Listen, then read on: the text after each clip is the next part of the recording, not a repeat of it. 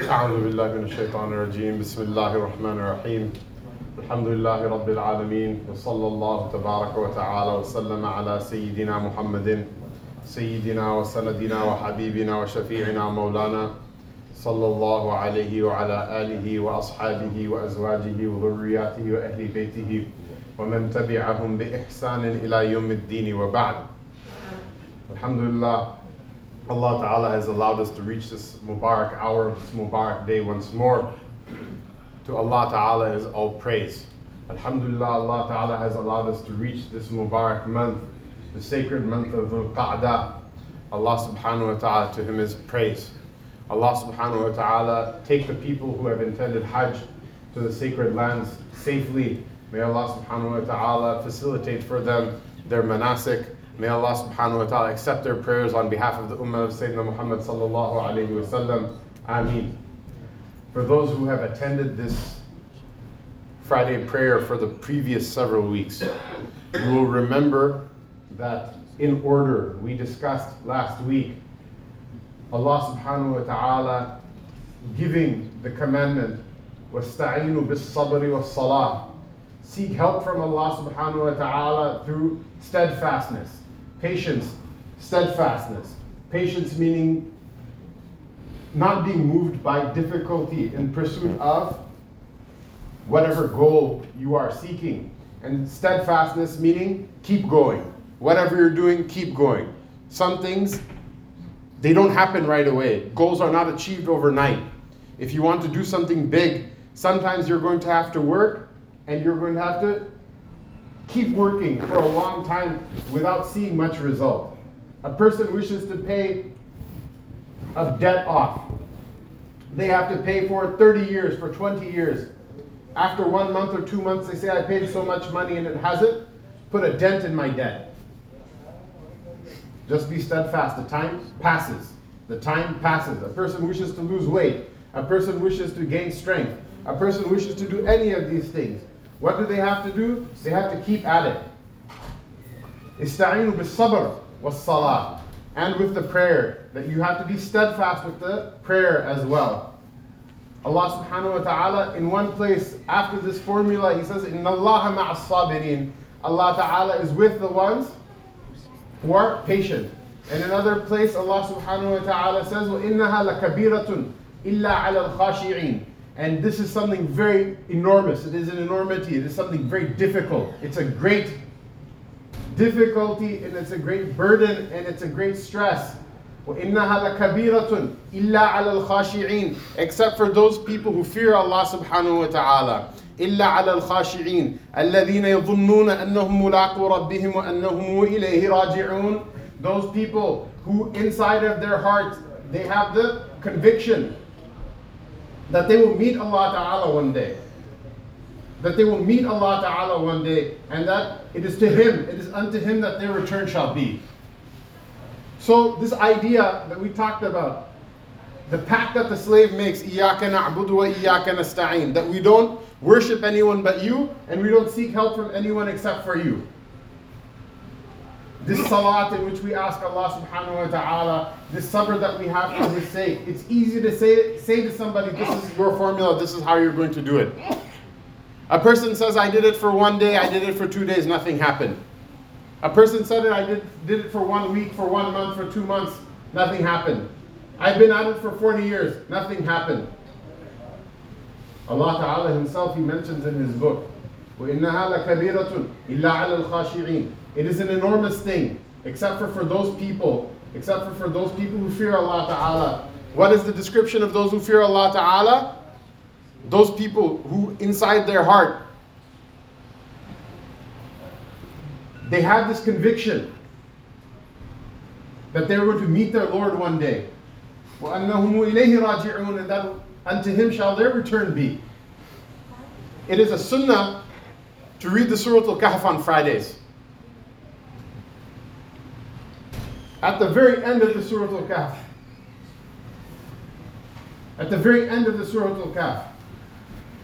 Allah subhanahu wa ta'ala also mentions this idea of the liqa of Allah subhanahu wa ta'ala. فمن كان يرجو لقاء الله لقاء ربه فليعمل عملا صالحا وَلَا يُشْرِكْ بِعِبَادَةِ رَبِّهِ أَحَدًا That the person who has raja, the person who has hope, who wishes for the meeting of Allah subhanahu wa ta'ala, let them do good deeds. Let them do good deeds and let them not associate in the worship of, of, of their Lord anyone, anyone at all. This idea of having fondness for the day that you meet Allah Ta'ala, having hope for the meeting of Allah Ta'ala. This is one of the fundamental cornerstones of Iman, and it's one of the things that we most ignore. It's one of the things that we most ignore. Not only by human nature, because human nature is itself heedlessness. The lexicographers of the Arabic language find the word insan very peculiar. And there's some debate and discussion and speculation as to what its root is because it's not clear cut. So one of the opinion, opinions of the lexicographers is that insan is what? It's from nisyan, the one who's forgetful by nature. Wallahu a'lam, Allah ta'ala knows best. On top of that, on top of that, our forefathers, they built a civilization that is based on the dhikr, the remembrance of Allah Ta'ala. Everywhere you turn, there's a masjid. Every day you hear the adhan five times a day. Whether you pray or not, it will remind you, whether you want to hear that reminder or not. Pious people hear the adhan, drunkards hear the adhan. People in the middle of sin, they hear the adhan. So much so that it destroys the enjoyment of the sin.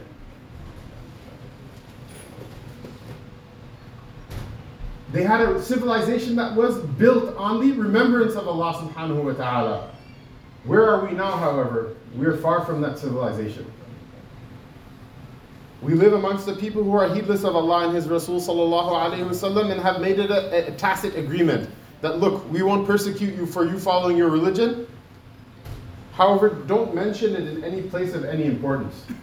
Don't mention it at school, don't mention it at work, don't mention it in any government function, don't mention it to us. And still, mashallah, this country that we live in, still the mention of God occurs every now and again. There are some places that are literally, they're militantly secular people. They made secularism into a religion.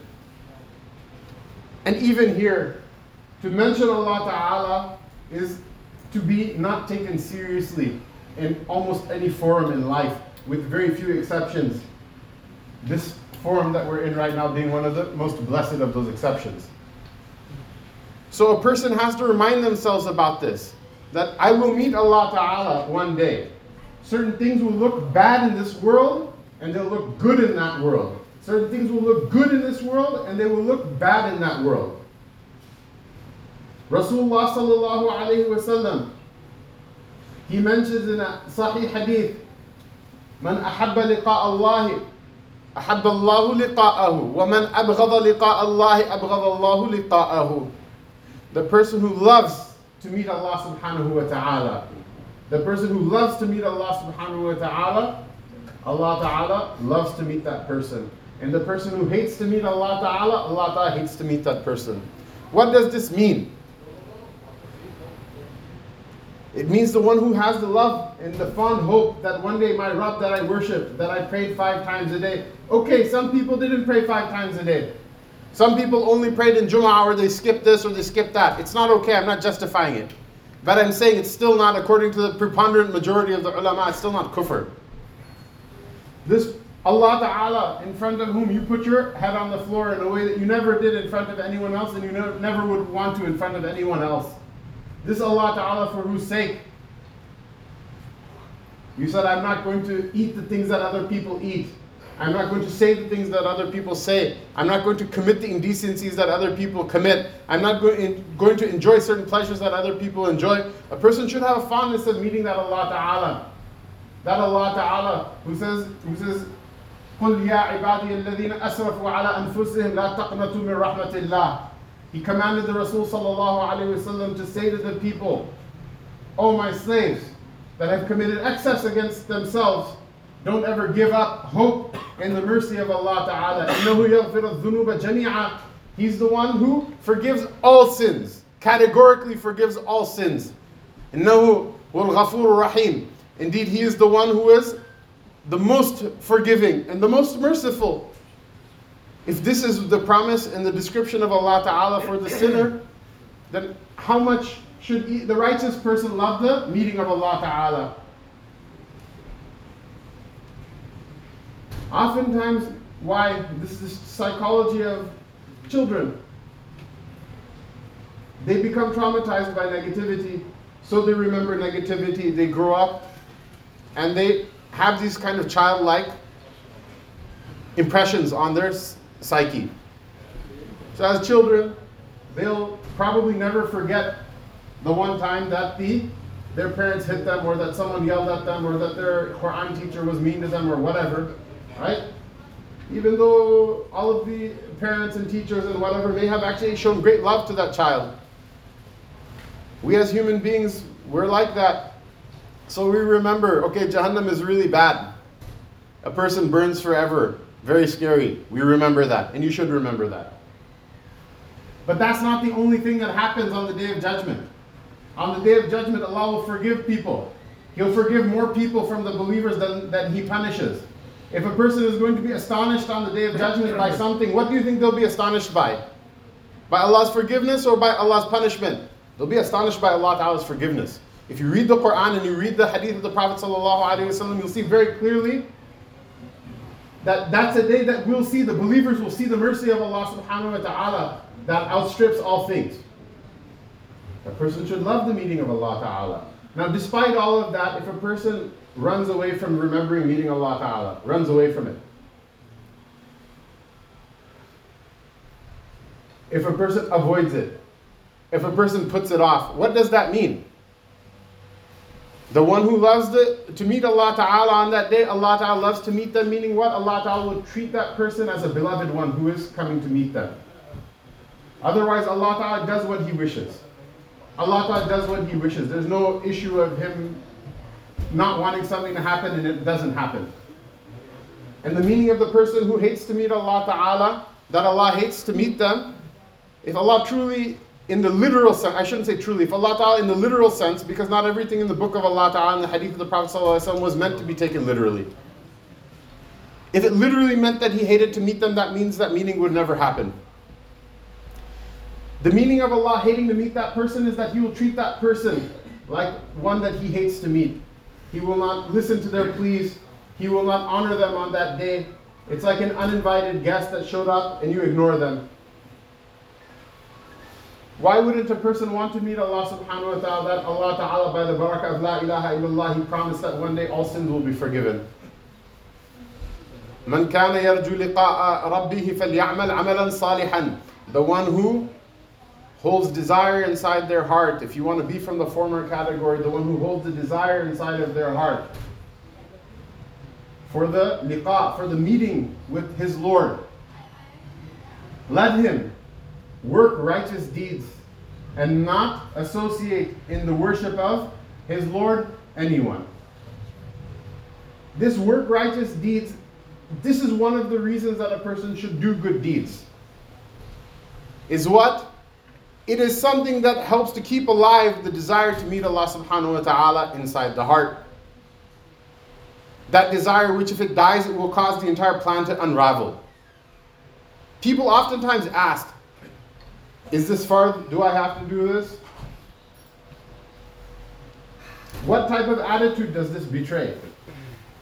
This betrays an attitude that a person doesn't see benefit in the deeds that they do. However, every single one of us knows the day you enter into your grave, nobody is going to give a damn about what car you drive, what your house is like, what food you ate, what TV shows you used to watch. No one's going to care about any of those things, including the person who's entering into their grave.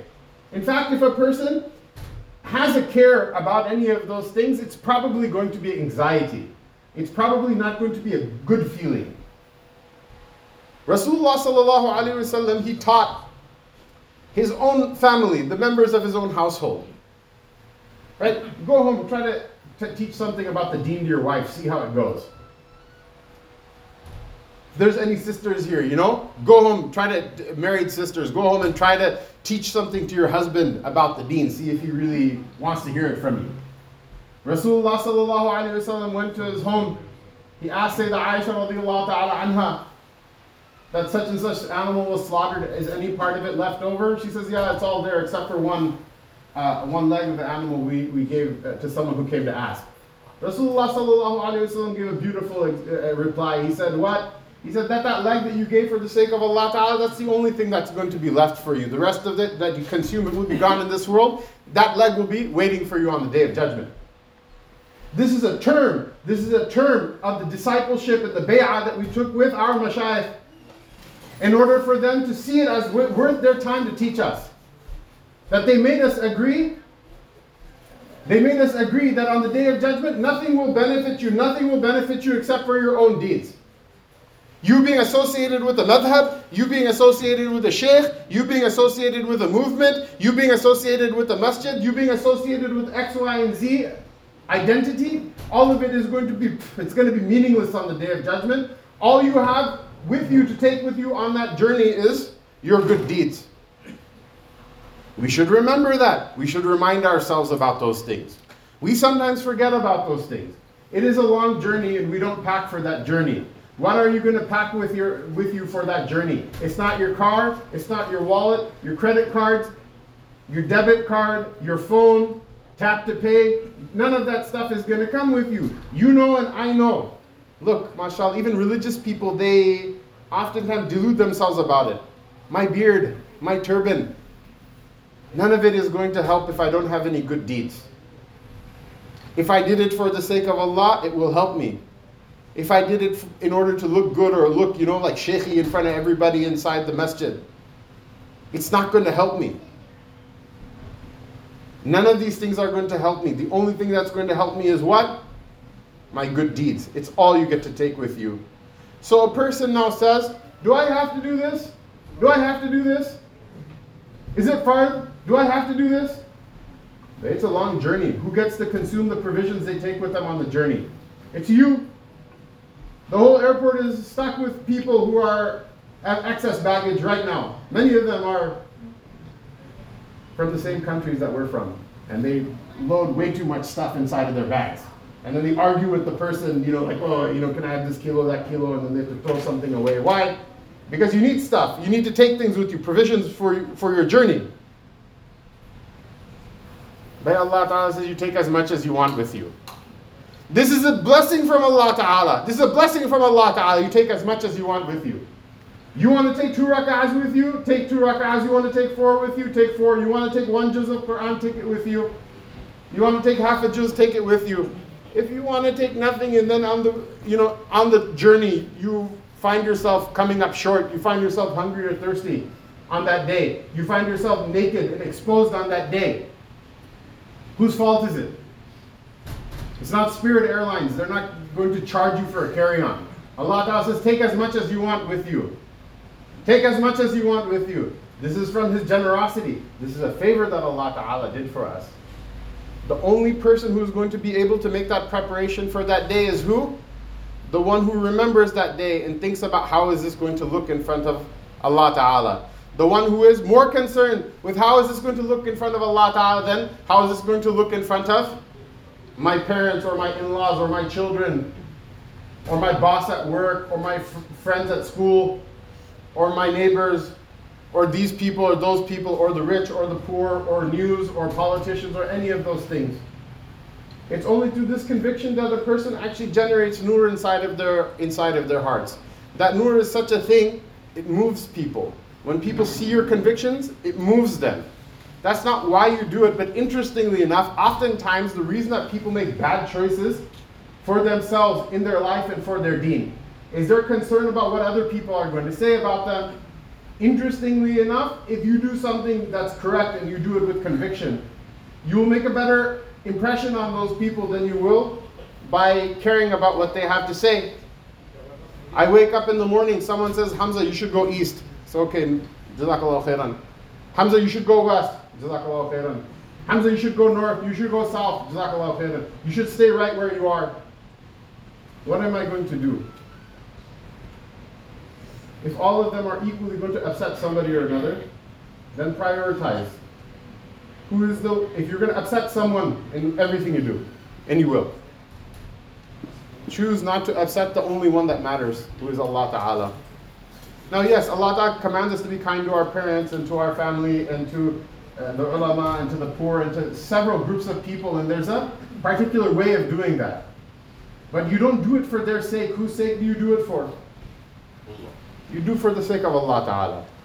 May Allah subhanahu wa ta'ala give us all tawfiq. Allah Ta'ala make us from amongst those who love to meet Him. May Allah Ta'ala receive us on the day of judgment uh, like He receives the ones that He loves. May Allah subhanahu wa ta'ala give us the ability to do good deeds so that our bags are full with good things to take with us into the grave. May Allah Ta'ala spare us and forgive us for our sins, that those sins shouldn't come into us with our grave, come with us into our graves and torture us. May Allah subhanahu wa ta'ala make us of those who the entire creation marvels at on the day of judgment and say, We wish we were like this person. And Allah Ta'ala spare us from being the person that the entire creation watches and sees what happens to them on the day of judgment and says, Ya Allah, don't make me like that person. Allah Ta'ala give all of us tawfiq. Wa sallallahu ta'ala ala rasulihi Sayyidina Muhammad wa ala alihi wa sahbihi ajma'in.